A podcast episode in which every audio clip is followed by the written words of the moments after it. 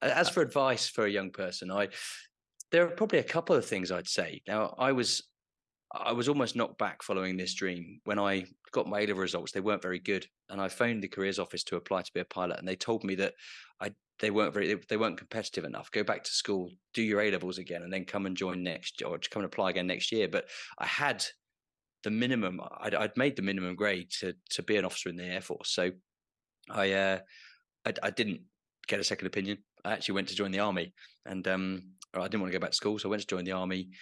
And then it was just a few days before I was meant to be leaving home to go in the army. I got a call from another RAF careers office saying, "Right, what are you doing going in the army?